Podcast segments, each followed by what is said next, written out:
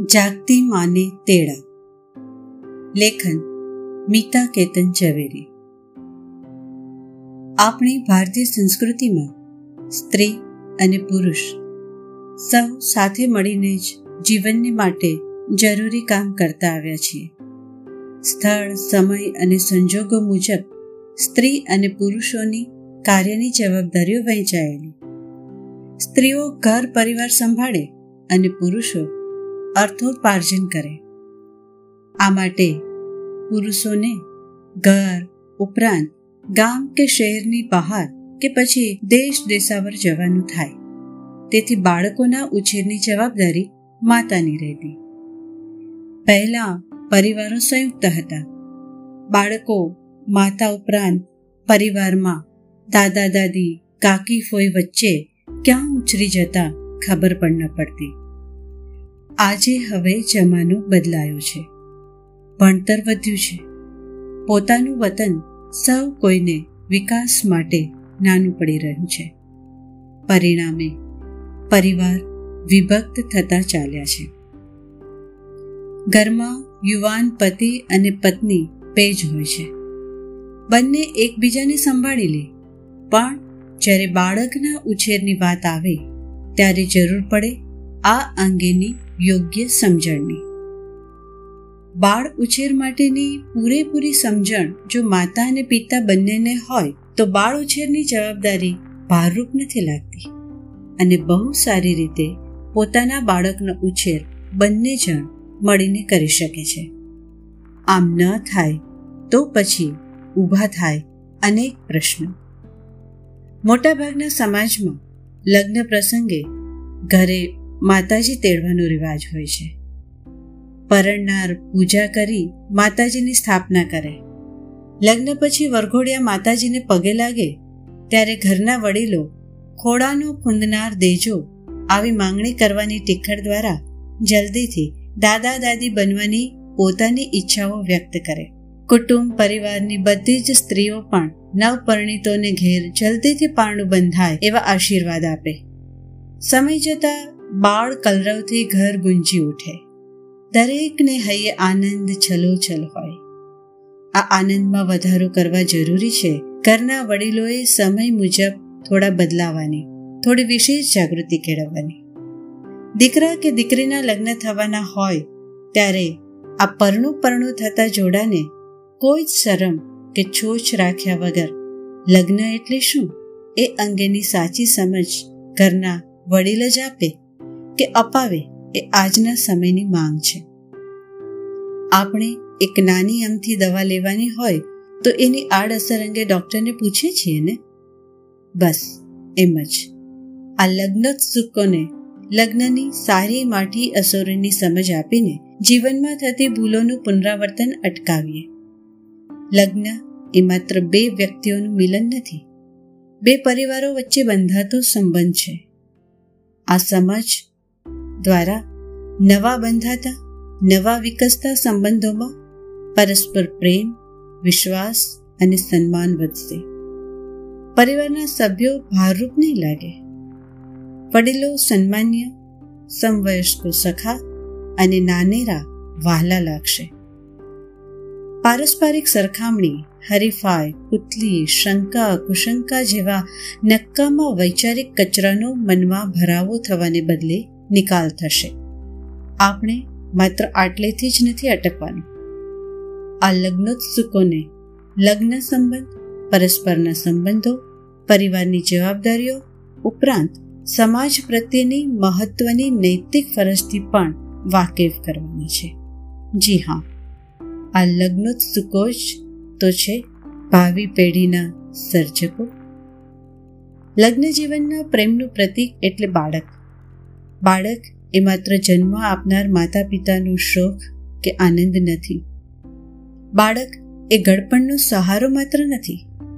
બાળક એટલે દાદા, પરદાદાનું નામ આગળ વધારનાર વારસ માત્ર નહીં. બાળક એ આપણી ઈચ્છા પૂર્તિનું રમકડું તો નથી જ નથી. તો બાળક છે શું?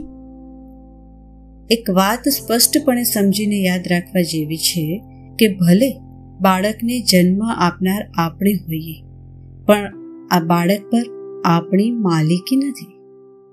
બાળક એક સ્વતંત્ર વ્યક્તિ છે. આ સ્વતંત્ર વ્યક્તિત્વ એક ઉત્તમ નાગરિક તરીકે સમાજ કે દેશને ઉપયોગી થાય, એવું એનું ઉત્તમ ઘડતર થાય એ જોવું એ દરેક માતા પિતાની નૈતિક જવાબદારી છે. બાળકનું ઉત્તમ ઘડતર એટલે આપણી ઈચ્છાઓ બાળક પર થોપવી એમ નહીં. પણ બાળકની ઈચ્છા મુજબ, બાળકની રુચિ મુજબના એના વિકાસમાં સહાયક બનવું માતા પિતાએ બાળકના માલિક નહીં, પણ માળી બની રહીને માવજત કરવાની છે. બાળક આપણને જુએ છે, આપણા વર્તન વ્યવહારમાંથી શીખે છે અને એ જ રીતે વર્તે છે. અવલોકન અને અનુકરણની આ પ્રક્રિયા બાળકના ઘડતરમાં સકારાત્મક રહે એ માટે સંબંધો પ્રત્યેની, જીવન પ્રત્યેની કે સમગ્રતા પ્રત્યેની આપણી સમજણ અને સજાગતા વિકસે એ જરૂરી છે. આ માટે આપણે છેક બાળકના જન્મ પછી નહીં, પણ લગ્ન પહેલાંથી જ તૈયારી કરવાની જરૂર છે. ગર્ભાધાનથી લઈને બાળ ઉછેરની વિવિધ બાબતોની સમજ, લગ્નોત્સુક કે નવપરિણીતને આપવી જોઈએ.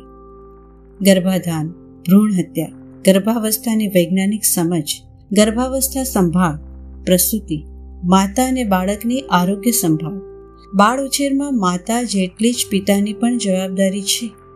વગેરે ઉપરાંત શિક્ષણ એટલે ખરેખર શું? આ આટલી બાબતો અંગે યોગ્ય સમજ આપવી ખૂબ જરૂરી છે.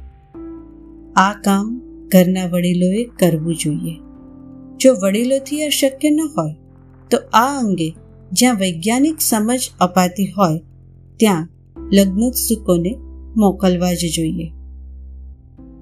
હવેના સમયમાં દીકરી અને દીકરાઓ બંને પોતાની એક આગવી ઓળખ બનાવી આગળ વધી રહ્યા છે. ઘરની બહાર કામ માટે જાય છે. ત્યારે જુદી જુદી અનેક પરિસ્થિતિ સર્જાય છે.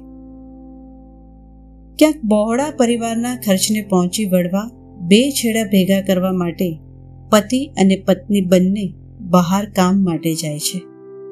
ત્યારે ક્યારેક બાળક જ ન જોઈએ એવો નિર્ણય લેવાય છે. પરિણામે લાંબે ગાળે એકલતા અનુભવાય છે. ક્યારેક બાળકના આગમન પછી બાળકની સંભાળ એનો ઉછેર બોજ લાગવા માંડે છે. ઝઘડા થાય છે. ક્યાંક છૂટા પડવા નિર્ણય લેવાય છે. આવે સમયે બાળક એક પૂર્ણ વ્યક્તિત્વ, પ્રેમના અભાવે ખંડિત થઈ વિકસે છે. ક્યારેક મોશોક માટે પણ બાળકને નડતર રૂપ મનાય છે. ક્યાંક નવું નવું નવ દિવસ, પછી તું નહીં તો ઓર સહીનો સ્વભાવ રાખનાર અચાનક બાળક નાનું હોય કે ગર્ભસ્થ હોય, તો પણ હાથ અને સાથ છોડી જાય છે. આવે સમયે આવેલ કે આવનાર બાળકનું બેલી કોણ? જન્મ સાથે જ પ્રેમનો અભાવ બાળકના જીવન પર કેટલી મોટી અને ગંભીર અસર કરે છે, એની જવાબદારી કોની? માત્ર વિભક્ત કુટુંબ જ નહીં, સંયુક્ત પરિવારમાં ચાલતા સાસુ વહુ દેરાણી જેઠાણી, નણંદ ભોજાઈ કે ભાઈ ભાઈ વચ્ચેના પારિવારિક વિવાદોની વચ્ચે ઉછળતા બાળકો સમાજમાં શાંતિનો ફેલાવો કરી શકશે ખરા?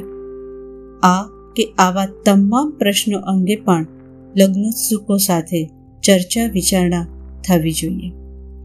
આ તમામ વચ્ચે એક મુખ્ય બાબત ભારપૂર્વક સમજાવવી જોઈએ કે બાળક એ બોજ નહીં, પણ એક ઉત્તમ સર્જન છે.